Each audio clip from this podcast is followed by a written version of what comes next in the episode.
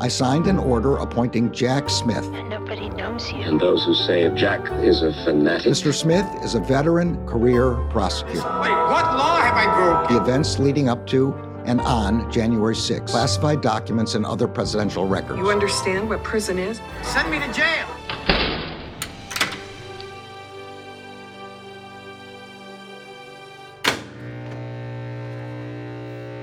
Hello, and welcome to episode 16 of Jack, the podcast about all things special counsel.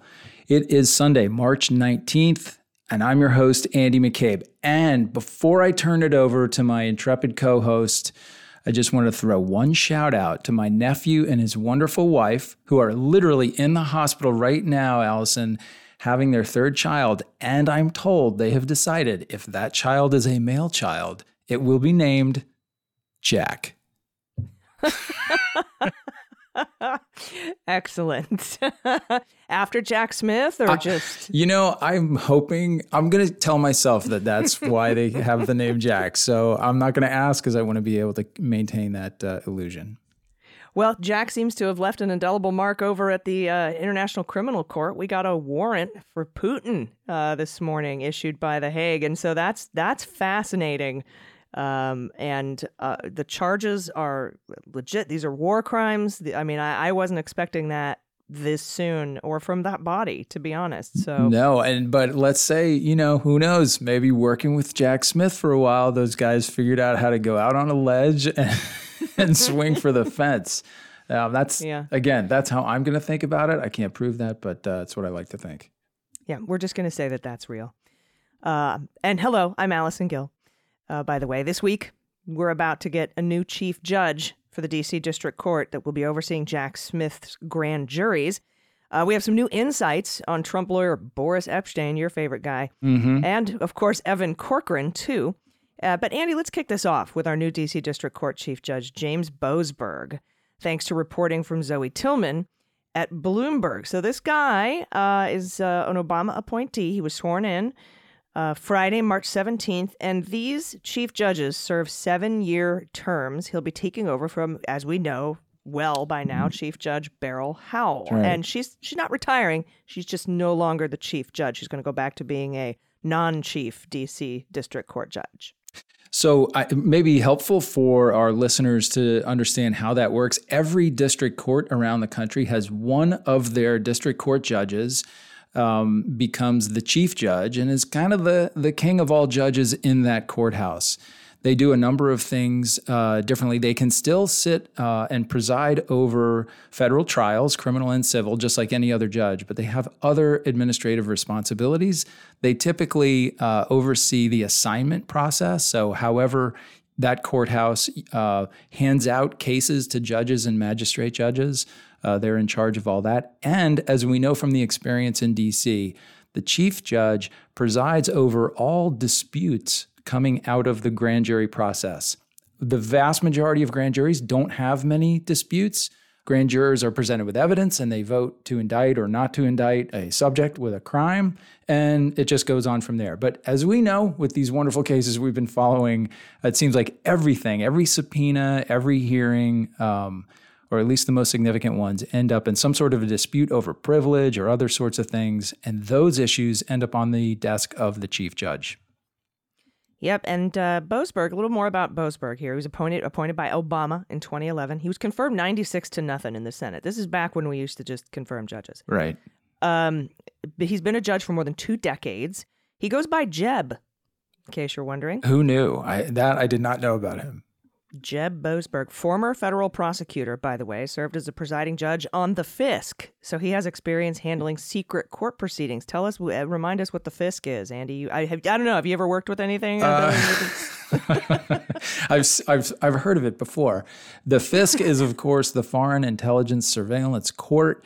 That is a uh, small group of judges. They're picked from around the country and they serve on the FISA court, the Foreign Intelligence Surveillance Court.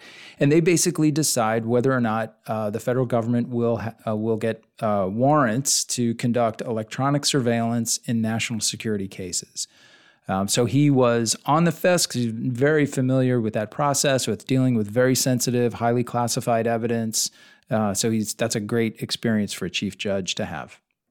Now, I'm assuming he didn't preside over the FISC during the Trump era in 2016, lest he would need to recuse himself. I would imagine from from any Trump uh, things. I don't know. I'm just uh, I don't I I'm guessing there. Uh, and also, I don't know if they choose the chief, like how the, the next chief judge is chosen. I don't know if it's seniority. It seems like seniority because they're kind of going down the order of when these folks Yep. were appointed.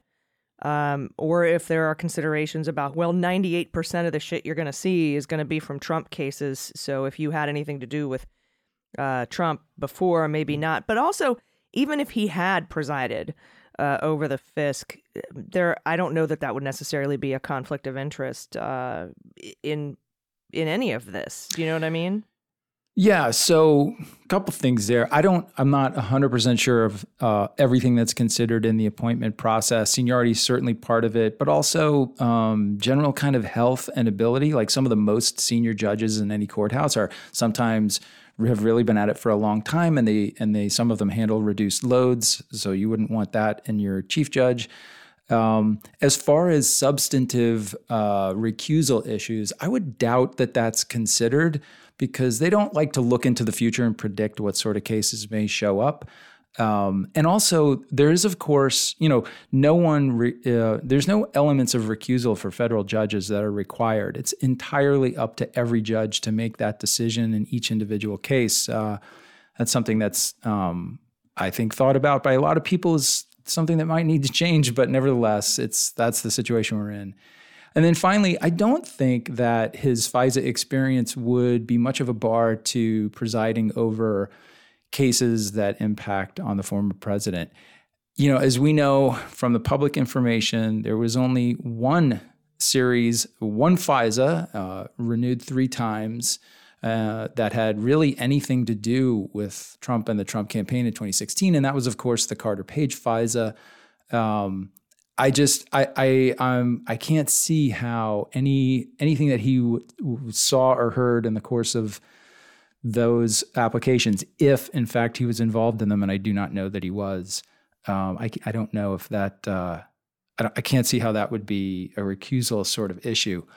Um, interestingly enough, though, he was the for a very brief period the the district court judge presiding over the Carter Page civil suit. So that's the suit that Carter Page brought against me and many of my former colleagues and many other people, basically complaining about the FISA that he was subjected to.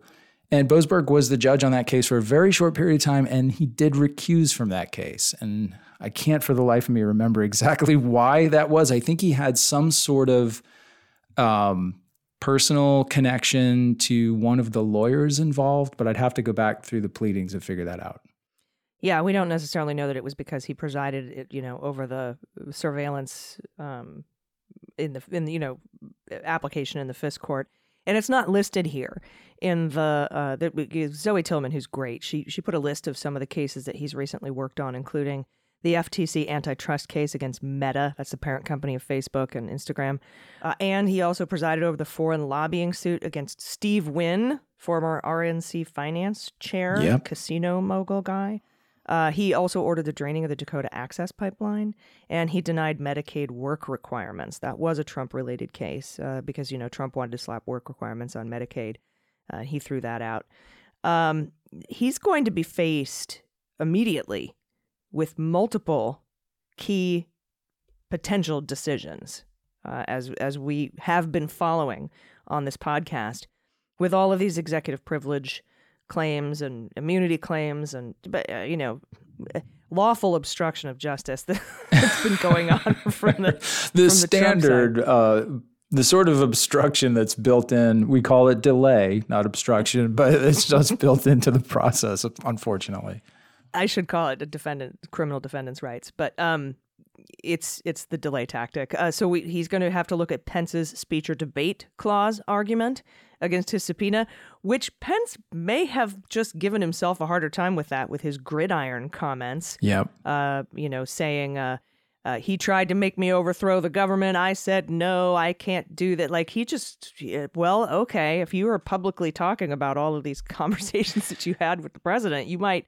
find an uphill battle to try to, you know, shield those conversations with privilege. That's Yeah. just one of of multiple. There's many others. Yeah, you know, and and on that one, honestly, I think that it's more important. The battle is more important than the victory to Pence. And he's looking at this through an almost exclusively political lens. Fighting the subpoena is good for him um, on the kind of far right spectrum of you know voters that he's looking for, the Trump supporters, uh, and then standing up and kind of you know trying to be independent of Trump helps him on the other side. So We'll see. But in addition to Pence, you have Trump's claims of attorney client privilege over Pence's uh, testimony.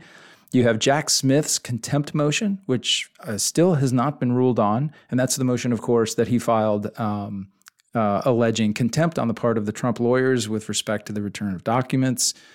You have Jack Smith's attempted use of the crime fraud exception to pierce attorney client privilege for Evan Corcoran. And that's a really interesting one. We're going to talk about that in more depth in a few minutes. And then what else has he got on there? Oh, he's got Scott Perry's speech or debate clause invocation. He's got other attorney-client privilege claims from other Trump lawyers. Uh, he he has declined to comment on the scope of the work yet to come. He which is of course. totally reasonable. Yep. Now, uh, Judge Beryl Howell, Chief Judge Beryl Howell, says she's still processing the last seven years as chief judge. Think about everything that's happened in the last seven years, right? Wow. Yeah. She says a lot of my work in the grand jury arena remains under seal, so it's going to be very hard to say what my legacy will be until after some of that work gets unsealed and people are able to evaluate it. But 2016, uh, she was presiding over the over the grand jury. She was the chief judge. We have uh, COVID. She was presiding Yep. as chief judge. I mean, it's the everything that's happened in the last seven years. It's been a very like one of the most tumultuous seven years I think in the history of our country. For sure. And, and, you know, I, I have great uh, respect for Judge Howell, and also look, I, my own personal bias as an investigator, as a as an FBI agent, member of the Department of Justice. You know, she was very investigator friendly in many of her rulings, the ones that we know about. Now, there's of course probably plenty of cases where she went against the investigators. We just don't know about those because they're still under seal. But in the ones we know of, she always took a very strong line um, that would have permitted uh, law enforcement to get to the information that they need uh, to That do a Scott full investigation. Perry ruling comes comes straight to mind. That's right. Where Yep. she's like, "You don't have any effing privilege, bro." I'm paraphrasing. Yeah. like get out of my face. And and you know it's going to be interesting to see because judges not only have to make up their own minds about stuff but boasberg is going to have to consider previous rulings by her uh, and take those into account as he goes forward. And the speech or debate issues that were brought up in her ruling against scott perry will come into play when he rules eventually on, on scott perry and when he rules on eventually on pence's speech or debate he's going to be here for seven years so all right. of this will be resolved as he sits as chief judge. Yeah, and no doubt he's very aware of the fact that most of these highly charged political cases, um, no matter what his decision uh, decisions are on any given issue, it's fair likelihood that they'll be appealed to the D.C. Circuit. The D.C. Circuit Court of Appeals is uh, widely seen as the most influential circuit court in the country. It's kind of a, um, it's almost like the minor leagues for the Supreme Court. Um, so he's, you know, every decision you make as chief judge in the DC District Court, which Boasberg now is, uh, you do that with the DC Circuit Court staring very closely over your shoulder and with the knowledge that cases from there frequently get sent up to the Supreme Court for final decision. So, uh, yeah, he's got a lot of a lot of pressure, a lot hanging on him, but he's a solid judge. It's got a great reputation in Washington uh, in the legal community, and I don't mean as a conservative or a liberal or any of that stuff. I'm just saying in the in the legal community, he's known as a smart, effective uh, guy who runs a tight docket, gets things done. Um, so that's those are all good things for for this investigation. Yeah, agreed. And um, uh, like you said earlier, if the DO if the DOJ does charge Trump in D.C., uh, that case would be randomly assigned to one of the D.C. District Court judges, and and he would be part of that uh, administrative assignment. I think it's random. Um, so we would see we would see that case be assigned to one of the district court judges. It could be it could be assigned to Judge Beryl Howell. It could be assigned to a Trump appointed judge. Sure. We, we Yeah. just don't know, and, and I'm not really familiar with the randomization process of how those cases are assigned. Um, one parting, some parting, more parting words from Judge Beryl Howell. She said she will miss some of the daily excitement of not knowing what's walking in the door. Uh, and I just imagine like seeing like Corcoran and Jim Trusty coming at her, like walking through the door. Uh, but she says she's looking forward to returning to the much more regular existence of a district judge. So Yeah. So just- you to use a medical analogy, you know, the district court judges are like they're like the surgeon, you know, that comes in very carefully, having planned out what they're doing, and they apply their skills to a to a hard problem. But what she's been doing is more like the head of the ER. You're just in there, you know, you get your mask on, you're just waiting to see the door open up and see the next like bloody wretch that uh, that uh, they roll down the hallway for you to fix. So. I can imagine that is a much more exciting um, existence and also probably a very trying and exhausting one. So uh, good for her. She's going back to normal duty. Yes. And a big thanks uh, for her service. Again, she served as chief judge of the D.C. District Court during the seven most tumultuous years in recent American history. I, Yep. I can I can safely say that, and I think that her legacy, even though she said it's mostly under seal right now, uh, I think will be um, a pretty amazing one. And uh, I wouldn't be surprised if she isn't destined uh, for the D.C. Circuit Court of Appeals. We'll see. We'll see. All right. Well, everybody, we're going to take a quick break. We have a lot more news to get to. Stick around. We'll be right back.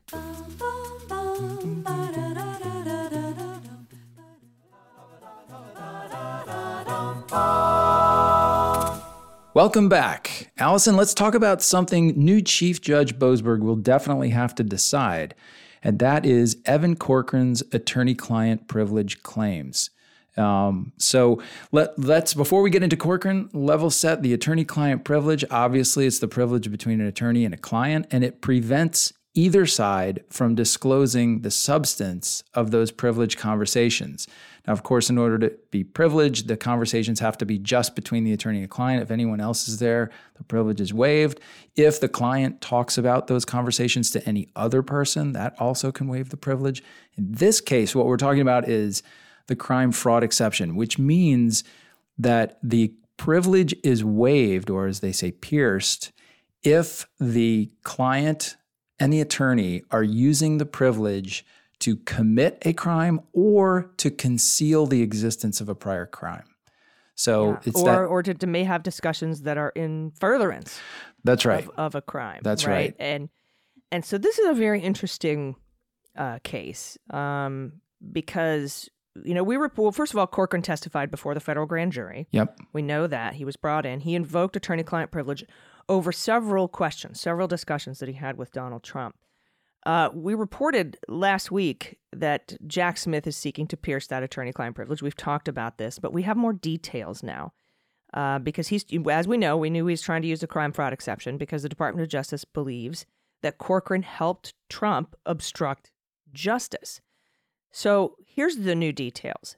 Jack Smith wants to get answers, specifically focusing on a phone, among other questions, a phone call that occurred between Evan Corcoran and Donald Trump on June 24th, 2022, which just happens to be the same day they got a subpoena from the Department of Justice for, you know, for, to the Trump organization for those Mar-a-Lago surveillance tapes. Uh, and maybe more surveillance tapes, but we know for sure the Mar-a-Lago surveillance tapes, which, as we later found out, showed people moving boxes, including a guy named Walt Nauta, not a good witness, um, the Diet Coke valet, uh, who who told at first told the DOJ, uh, I didn't move anything, and then they showed him the video. He was like, Oh yeah, I moved some stuff, and then he said Trump told me to move that stuff. Uh, and that's again that that changing of his story is what makes him not a Not good a good witness. witness. it never gets old. dad joke it of the never gets century. old. um, so I want to talk about with you, Andy, because you've been in these investigations before. When you want to pierce attorney-client privilege, or you want to get a phone, or you want to execute a search warrant, you got to have some evidence, Mhm. um, and you got to present that evidence to a judge. So, how did and how does Jack Smith know that this phone call took place? If it's a phone call between Donald Trump and Evan Corcoran, and I came up with four different scenarios. Okay. Uh, and, and help me out if I if I'm missing anything. So first of all, they could have gotten Corcoran's phone, and maybe pursuant to a warrant. Uh, and we don't know. Uh, we might not know because the battle is under seal. Although we've learned about a lot of these phone seizures, I feel like we would Mhm. know if his phone was seized. So let, let me let me address that one first. I, I Okay. think your instincts are right there. I think this is probably unlikely the way they know about the existence of the call. And the reason is, first of all, we probably would have heard about it. It definitely would have been a battle because anytime you take an attorney's phone, uh, you have all kinds of very legitimate attorney client privilege issues to have to navigate. The other thing is, the main reason to take the phone, as we discussed last week, is to get the text messages uh, content that otherwise would have been encrypted if you'd gone to the service provider and asked for it. Uh, you can't get it, so because it's encrypted. So you need the only way to get it in a decrypted, readable format is on the phone.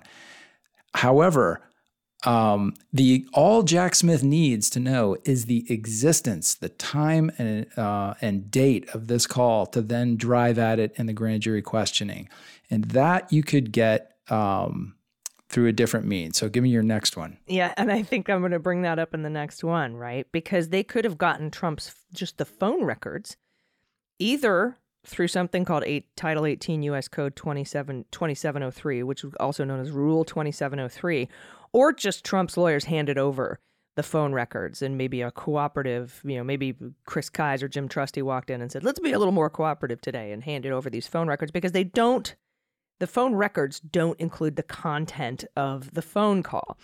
Uh, and so it's possible Trump's lawyers could have handed them over saying, well, if they ask about the content of the call, we'll just uh, assert attorney client privilege or, or whatever. But talk a little bit about uh, Rule 2703 because I've seen this come up a few times, and this basically allows the Department of Justice, with a warrant, it would need evidence, to get somebody's phone records without notifying the person that they're getting their phone records. That's right. So with the 2703D order, that's that's where you know you can you serve an order on a service provider. So that's either going to be a phone company and you're seeking phone records, uh, metadata records, not actual content of phone call conversations, but just the the date, the time, the duration of the call, and the numbers on both sides to you know who you're who made the call to who. Or you could serve that. Here's another example on a service provider uh, like an ISP, an internet service provider like Google. Let's say you wanted that same sort of metadata about somebody's email account. You could get the same stuff.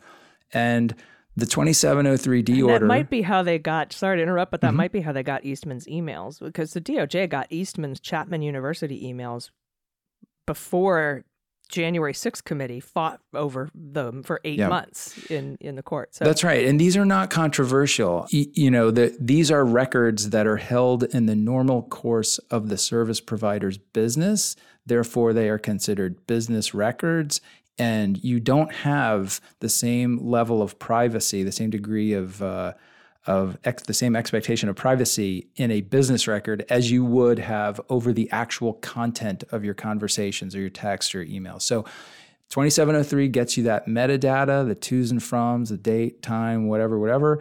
And it also can have with it a, um, a non disclosure requirement that prevents, legally prevents the service provider from telling the target of this order uh, that their records have been turned over. Question for you Is there a way to get the content of phone conversations? Is that like a pen register through the FISC? Or like, how do you? I don't even know if there was enough time or, or if the DOJ was even thinking about anything like that when the subpoena went down. Because you and I have reported previously that the DOJ wanted to search. They they wanted to go search, and the FBI, some leadership at the FBI was like, "Let's do a subpoena first. and they did the subpoena first, and the FBI was uh, reluctant. And that's Devlin Barrett reporting, so I'm not sure what the source is there. Big ca- grain of salt Um, there. Yeah, grain of salt. But uh, I don't even know that it would have been Um, but maybe it was. I mean, they they did the the prosecution, the DOJ really wanted to go in there and get these things, and so I don't know if they sought uh, a, a, a pen register from the FISC, and if that even uh, gets you the content of the phone calls. So, great question. It does not. A pen register gets you the same sort of information that we've just been talking about on the 2703D order, but it's live. So, you're getting the date, the time, the duration, and the to's and froms on either an email account or a um, on a telephone uh, account as it's happening, which is very important, particularly when you're building up to the point that you would to go back in front of the court and ask for an order that would give you content. And that would have to be either a Title III order on the criminal side, which you would definitely have a pen register for some period of time before you asked for a Title III, um, because you want to show that, you know, listen, this target, he calls this guy every day, la, la, la, that sort of thing. And on the on the national security side, it would be in the FISA court. The only way to get the content of telephone calls is through a Title III order or a FISA order because it's it has to be live. There's no service provider that's recording all of your phone calls and then can turn them over to the government after the fact. Okay. So I hope everyone rests easy knowing that. um, but uh, regardless of whether they went through a pen register in the FISC or whether they did a 2703 or whether they got these phone records from the Trump lawyers themselves, they would not have the content of that phone call. That's right. Um, and then they could have. Here's another option, which I think might be the most likely, um, unless the Trump lawyers just handed over the the call records is whether or not a third party witnessed either end of that phone call. Uh, we know uh, now um, through some reporting that at least two dozen subpoenas have gone out to staffers, Mar a Lago staffers, aides, all the way up to Trump lawyers. And if, say, Christina Bobb was in the room when Corcoran was on the phone with Trump, she could have testified to the DOJ hey, I heard him say this, I heard him say that. They were talking about the surveillance subpoena, they were talking about moving records, they were talking I'm speculating. I'm not I don't know what took place in the call. But if she had an ear on one side of that phone call, much like many people had an ear on one side of the Pence Trump phone call that's on right. January 6th. Yep. And that's why D- Jack Smith is trying to get Pence to testify as to what he said on that phone call um, then they would prop then they may be able to present evidence to the judge, the chief judge, which is now boasberg to say, hey, our evidence, we have developed evidence from a witness, from witness testimony, one or multiple, that there are potential crimes in uh, furtherance of crimes in this conversation. Here's our evidence. And they would submit that to the court to pierce the crime fraud or pierce the privilege with the crime fraud exception. Yeah, so that's a really interesting possibility, and and here's why I think that's. Um, I can't say that that's what happened, but it's a pretty good chance. So let's go back to the crime fraud exception. What you're tr- what you have to show to the judge as you're trying to pierce attorney-client privilege and force this attorney to answer questions about a specific conversation with his client you have to show that you have evidence that that conversation you're trying to get to was actually in the commission or concealment of a crime. So if all you had was the metadata that Evan Corcoran called Donald Trump on such and such a day, also happened to be the day that they received the subpoena, think about that. It's not unreasonable at all that you would have a conversation with your attorney on the day you received a very significant subpoena. So there's yeah. very, if that's all they have, I think it's a pretty weak case to go before a judge and ask to pierce the privilege. There's no um, assumption of, you know, malfeasance simply because the phone call took place. But if someone who is in sitting in Evan Corcoran's office and listening to his side of the conversation, and if let's go one step further and say that that person, that witness, is a lawyer themselves, and, and could say, listen, I only heard half the conversation, but I heard Corcoran say X, Y, and Z. And to me, I the sense that I got was they were they were discussing ways to, you know, cheat the subpoena or hide the evidence or whatever.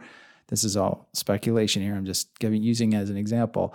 That would be powerful evidence in front of a federal judge to make the case that there was, um, you know, that that conversation contained evidence of commission of a crime. Yeah, because with the Eastman emails and the crime fraud exception with the January 6th committee, they had to get the emails and then they have the content of the emails. So they don't have to get a witness testimony about what was said in those emails. And Judge Carter found that these conversations between Eastman and, and people on, on uh, you know, Trump allies um, were in the furtherance of a crime, specifically 371, which is uh, Title 18 conspiracy, and uh, t- uh, 1512C2, obstructing an official proceeding. So th- that's when we got that, you know, order from from the judge that Eastman would have to hand certain emails over to the January 6th committee. DOJ already had them all. Yep. So very, very interesting possibilities Yeah. here. Yeah, for sure. So that's those are the ways I think that the DOJ uh, could know because, like you said, if they only are going by because we we've had some previous reporting saying that they're going by they're trying to pierce the attorney-client privilege with information in their original search warrant affidavit.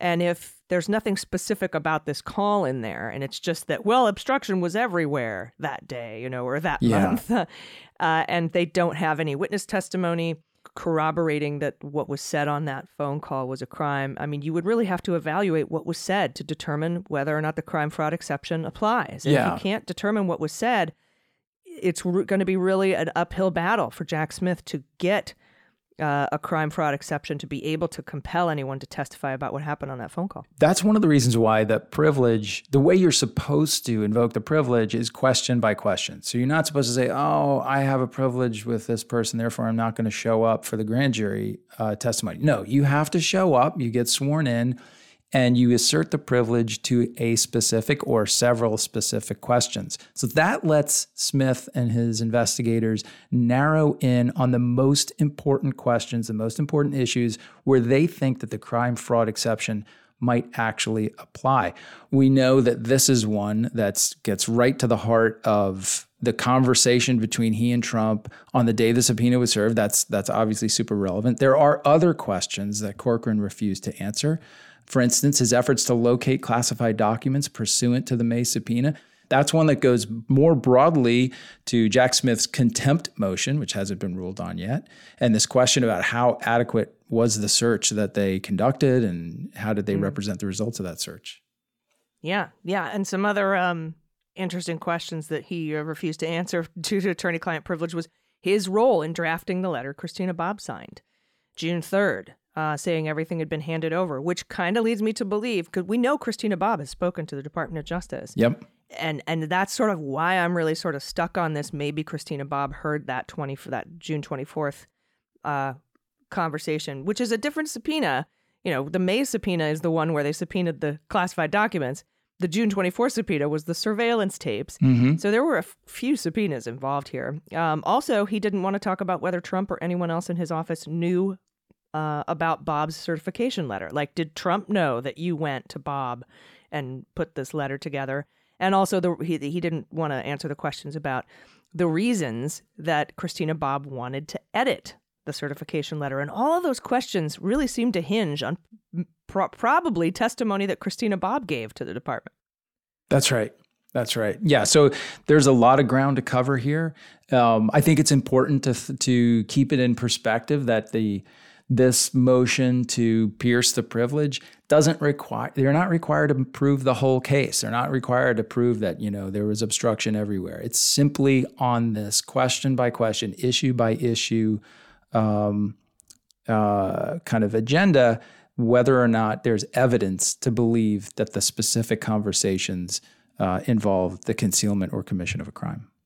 Yeah, and the standard is the preponderance of the evidence. That's right. It's more likely than not. Uh, like you said, you don't have to prove beyond a reasonable doubt, as you would on trial, that that these crimes were committed. That is what Judge Carter uh, did in his Eastman email crime fraud exception decisions, saying, "Look, this is preponderance of the evidence, more likely than not, fifty point one percent."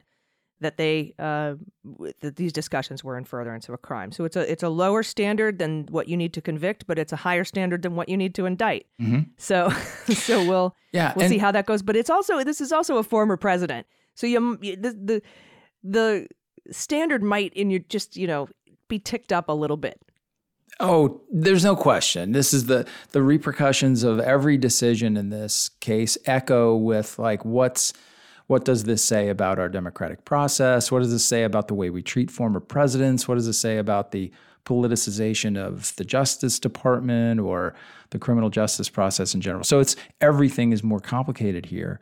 Um, but I think we, you know, step back and remember also that if this decision or these decisions go against Trump, he still has avenues uh, to protect himself, right? If he's in fact uh, uh, indicted during the pre trial phase, he can fight any of the information that actually comes out of the answers given if the privilege is pierced, right? So he can he can file motions to exclude this evidence that was uh, that was collected through the grand jury testimony to keep it away from the eyes and ears of the jurors in some yeah, motion, case that might go uh, forward. in limine, right? That's To- right. to- So yeah.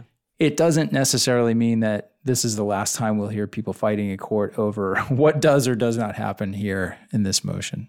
No, and all that's appealable. It's it, it's it's a long it's a long process. We interrupt this program to bring you a special report. This is Allison Gill with breaking news. Chief Judge Beryl Howell has ruled in the Evan Corcoran crime fraud exception. She has sided with the Department of Defense, saying that Jack Smith has provided enough evidence to pierce attorney client privilege, and therefore, Evan Corcoran must testify and answer the questions that he initially exerted and invoked attorney client privilege over because of the crime fraud exception. Now, Corcoran has a couple of options here. He can come in and testify, or the more likely scenario, he can appeal this decision, or he can come in and plead the fifth, in which case then the Department of Justice may grant him immunity.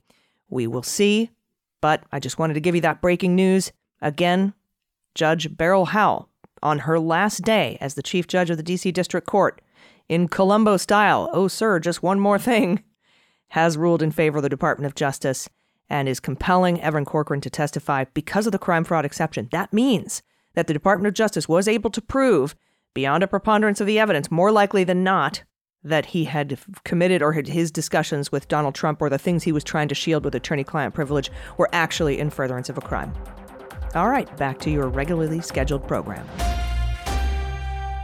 There was one other attorney, by the way, that Jack Smith is trying to compel the testimony of to pierce attorney client privilege. That's somebody named Jennifer Little. I had not heard of her before. I had not she's either. she's asserted attorney-client privilege. She's been she's been representing Trump in the Fulton County, Georgia matter. Uh, she did not respond to to a request for comment for this story, uh, but um, he's trying to get her testimony as well. And that again, maybe that's somebody who witnessed part of the call, or maybe that's somebody who witnessed something else. But um, uh, you know, he's really trying. He's I think it's. I haven't seen this kind of uh, crime fraud uh, exception being brought up to the the chief judge uh, like this. But you know, I'm new, so hey, listen. pretty gutsy. I did this stuff for 21 years, and I'm not sure I ever dealt personally with a case in which the crime fraud exception was was used and succeeded. So it's very rare, um, and I have to also imagine that this has got to have a chilling effect on Trump's potential uh, universe of lawyers. Like people are. Lawyers are getting roped into the grand jury right and left. Lawyers do not like that. They do not. They don't want to be in the witness chair really under any circumstances. So um, this can't be making getting good legal advice any easier. No, yeah, we just found out Tacopina today might have a conflict with Stormy Daniels. Oh gosh. is fun, uh, but that's for another show. Uh, spokesperson for Trump, by the way, said that, of course, President Trump has done nothing wrong. Radical Democrats continue to weaponize the justice system against President Trump, including in their attempts to demolish our Constitution, not by overthrowing the government, but by stripping away President Trump's right to counsel, because they. By the way, Trump is stripping away his own right to counsel, just like by how you said, for sending every single one of his lawyers to either the bar association or the Yeah. witness chair uh, because they know he will win back at back the he will win back the White House as he leads both Republicans and Democrats by wide margins. Trump will not be deterred and will always continue to fight for the American people. This is the same uh, defense that we've seen brought up again and again. He's running for president, therefore it's political. That's the whole reason he's running for president. It's the whole reason he ran in 2020 uh, was because he didn't want to face any of the crimes that he committed uh, in his previous administration. But Anyway, that's uh, that's the Trump response. Nobody else uh, responded to requests for comment for this piece. So got it, got it.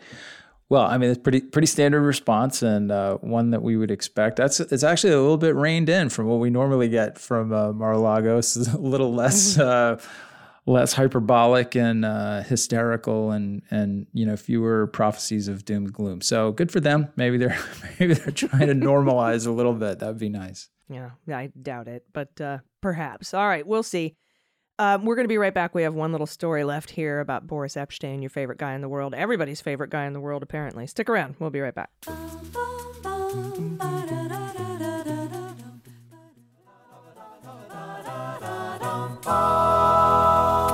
All right, everybody, welcome back. The New York Times has some new reporting out on Trump attorney Boris Epshteyn.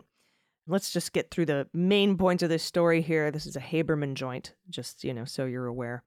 Um, first of all, Epshteyn speaks with Trump several times a day. He has massive access to Trump. People, and, uh, you know, in this article, people running for office have paid him upwards of six figures to just get him to talk to Trump for them so that Trump would endorse them. All these candidates lost, by the way, but gave him like $90,000, $100,000 Yeah. because he has that much access to Donald Trump. Um, he recommends and helps hire and negotiates the pay for several Trump lawyers. Uh, but everybody really hates him. He's like the Ted Cruz of Trump attorneys. His attack style grates on a lot of those around him. So n- nobody likes this guy. Yeah, and and you know he, I think he's a Georgetown law grad, if I have that correct. So he's definitely a lawyer, but I do think one of the concerns about him is he's never actually like practiced law. I don't think in a in a significant way. He's really more of a political operative, which is great. That's his chosen uh, field. But you know, you now have someone who is literally kind of controlling, quarterbacking the legal representation of not just a former president, but a former president who has massive legal problems coming at him from uh, presumably like every direction. And the kind of quarterback role, coordinating all those different uh, efforts and the lawyers that you need to work with, is a guy who really, uh, you know, arguably doesn't have a lot of that big picture, strategic, huge case experience. Uh, it just, you know, it's just another indication that um, the former president has a hard time kind of lining up the folks that he would need to navigate this stuff.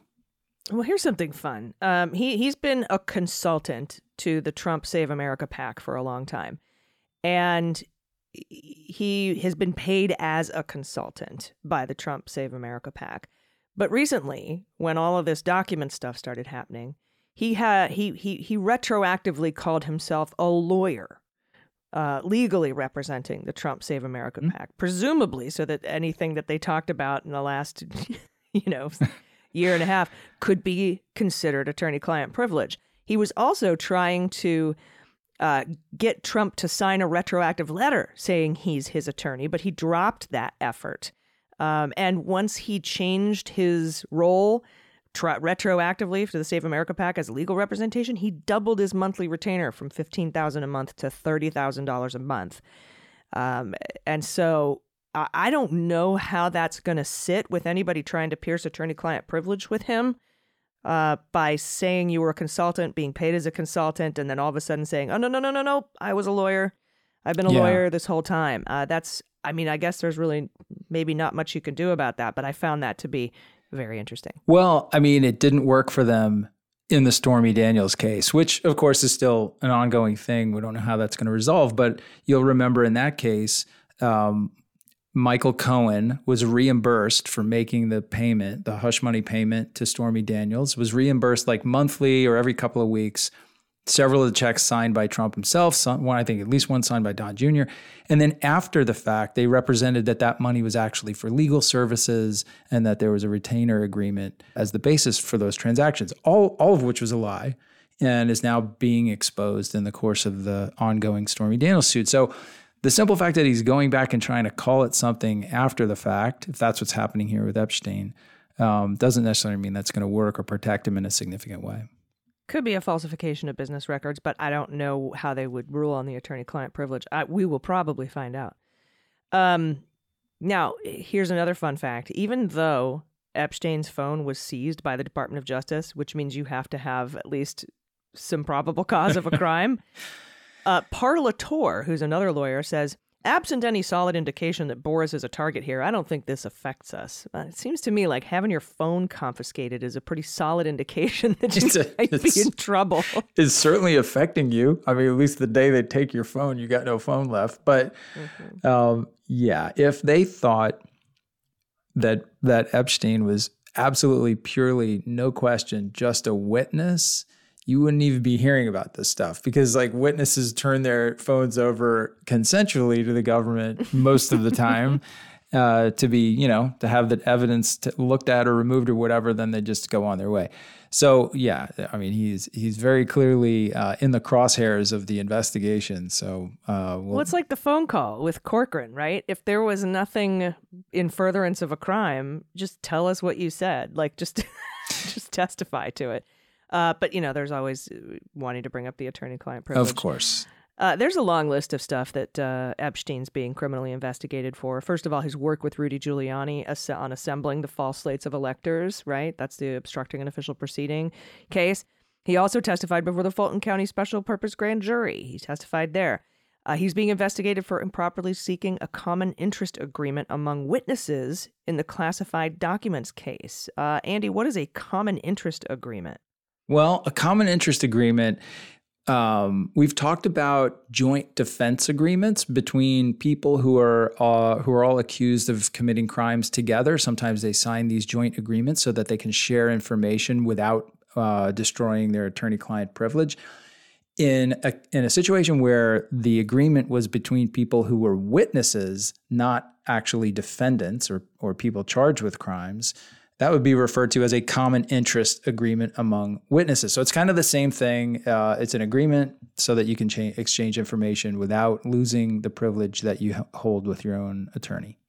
And what would make it improper if you're like suborning perjury or if you're pressuring those witnesses? I mean, what would make it illegal? Because that's what they say here is that improperly seeking a common interest agreement among witnesses. So it would be fine to do that if you were all witnesses. Let's say it was a you were all employees of a corporation, and the corporation is now the subject of a federal criminal uh, probe, and uh, you had to go out and get attorneys because you work in the company. You're not nobody suspects you of wrongdoing. It would be easier and probably more economical to have your attorneys sharing information with each other, so you would you would you could have a uh, common interest agreement there.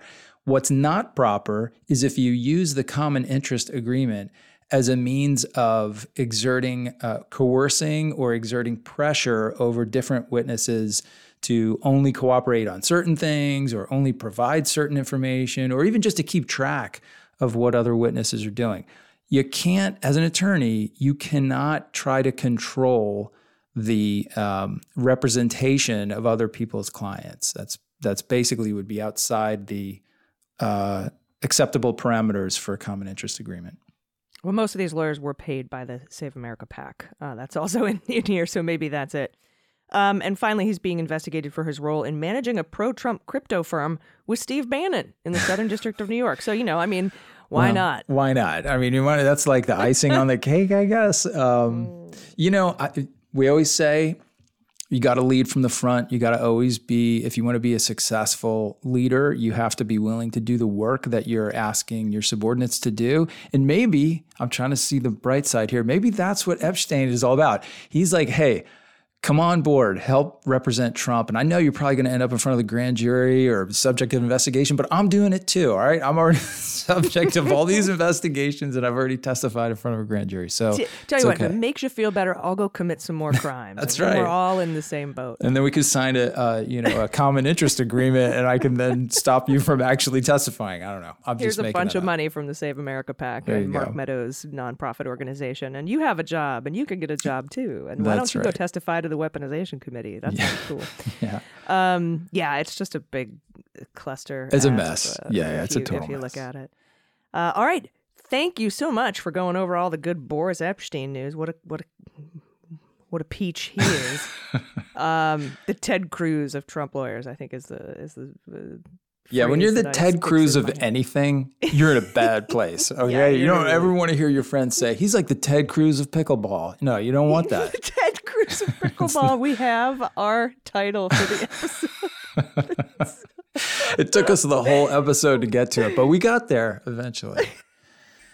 Yeah, you don't want to be uh. Ted Cruz at pickleball or we have a else. listener a listener question we want to answer this week before we get out of here. Yeah, we do. And I'm I'm going to throw in two. They're both very quick, uh, but I thought they were both great. Okay. So the first one is from Christy, and Christy says, We've been hearing a lot about how Trump could run for office from prison because of how hard it is to disqualify a candidate. It just seems like the DOJ would bump up against some constitutional concerns if they tried to prevent an otherwise qualified candidate from running. Give me some good news, guys. Okay, so um, yeah, so this comes out of, we talked last week about one of the possible resolutions of a federal indictment against Trump might be, and I say might, just like one of many possibilities. You could imagine a plea bargain situation in which the government offered to allow him to plead guilty to, let's say, an offense that didn't carry a prison sentence, but in return, they would require him to refrain from ever running for federal office again. It's kind of similar to what happened in the Spiro Agnew situation many years ago. So, those kinds of arrangements are essentially a contract. And like every contract, they are predicated on offer and acceptance. So, no, I don't think a, an offer like that would have a constitutional issue. Of course, Trump wouldn't have to agree to it.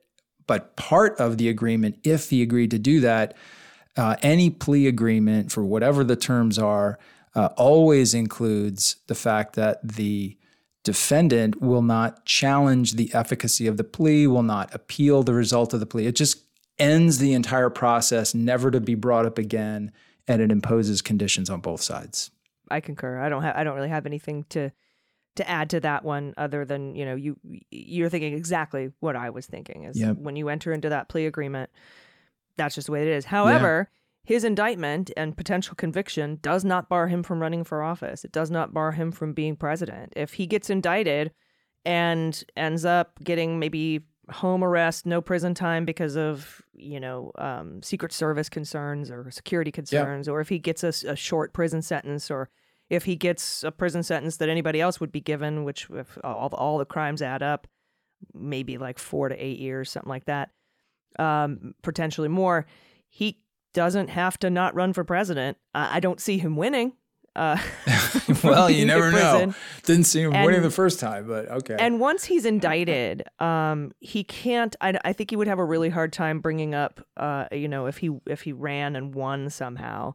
I think, he, and his trial was still going on. I think he would have a really hard time uh, trying to say you have to drop the whole case because I'm president now. I think one, uh, you know, yeah, I, I think he's already right. been defending himself. Yeah. Uh, it, it wasn't something that happened while he was president, which is hence the DOJ, you know, memo saying you can't That's right. indict a sitting president. That's right. So, All right. that, tho- those are my thoughts.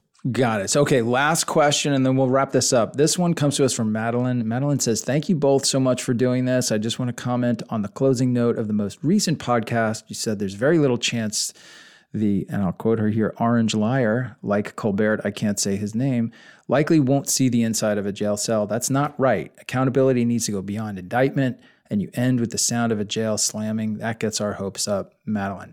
So, Madeline, you're not going to like my answer on this one, but. Um, I agree, but yeah.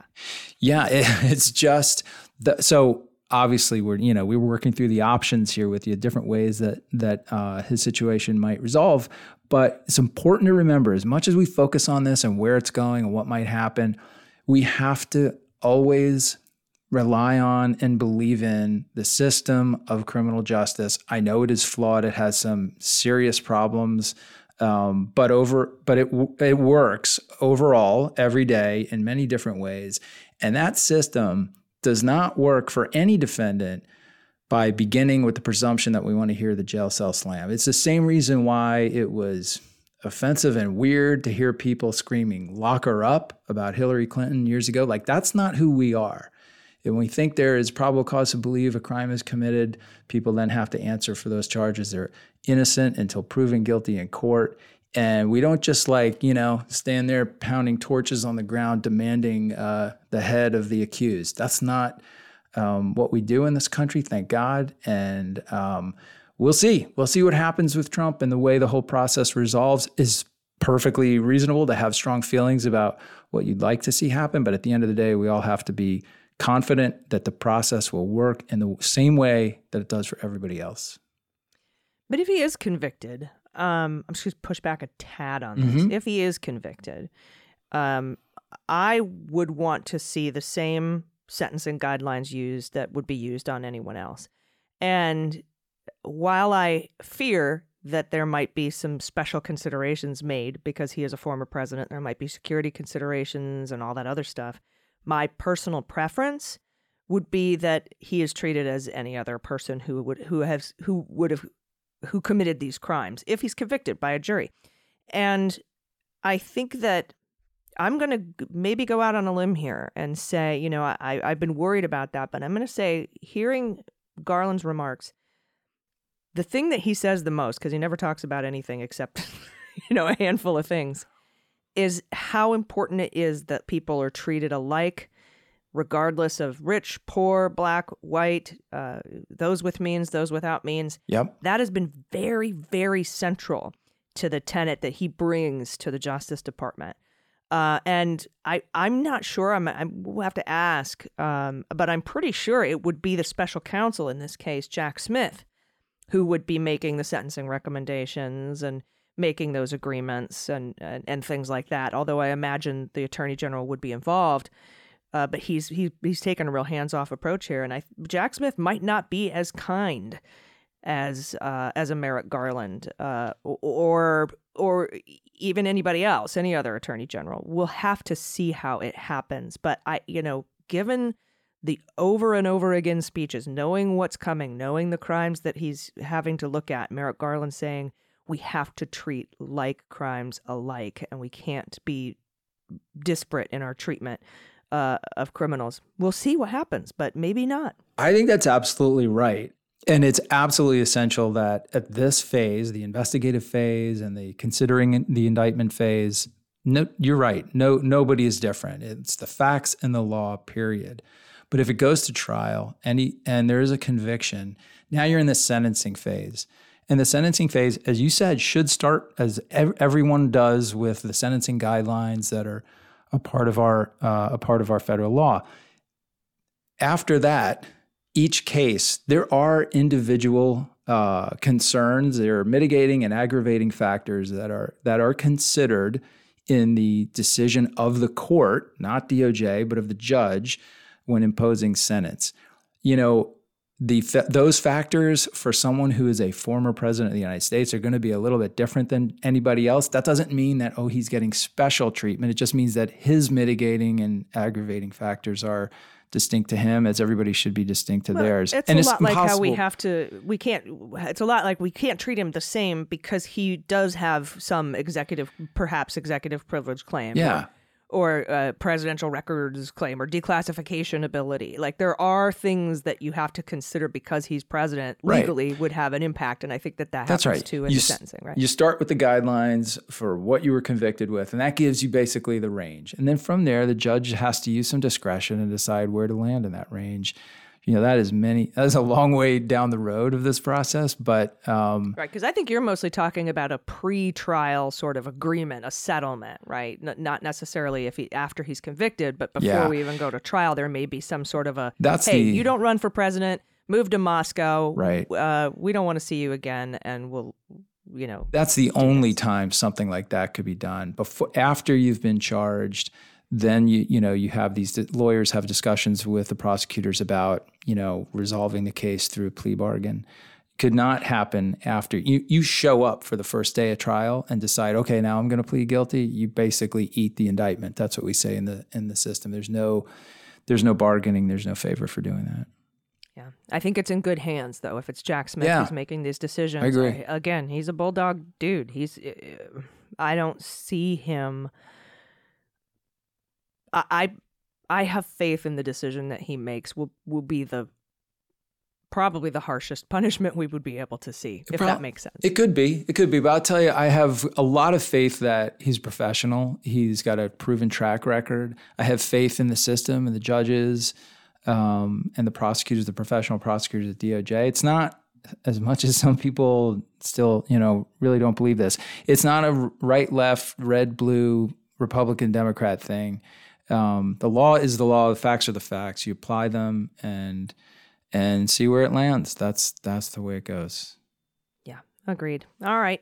Well, thank you so much for those questions. If you have any questions, you can send them to us at hello at MuellerSheWrote.com. Just put Jack in the subject line. That's the best way to get a hold of us to ask your questions. We appreciate you submitting them.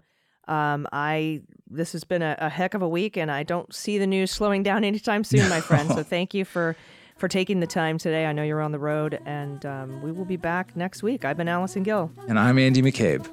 You're listening to Jack.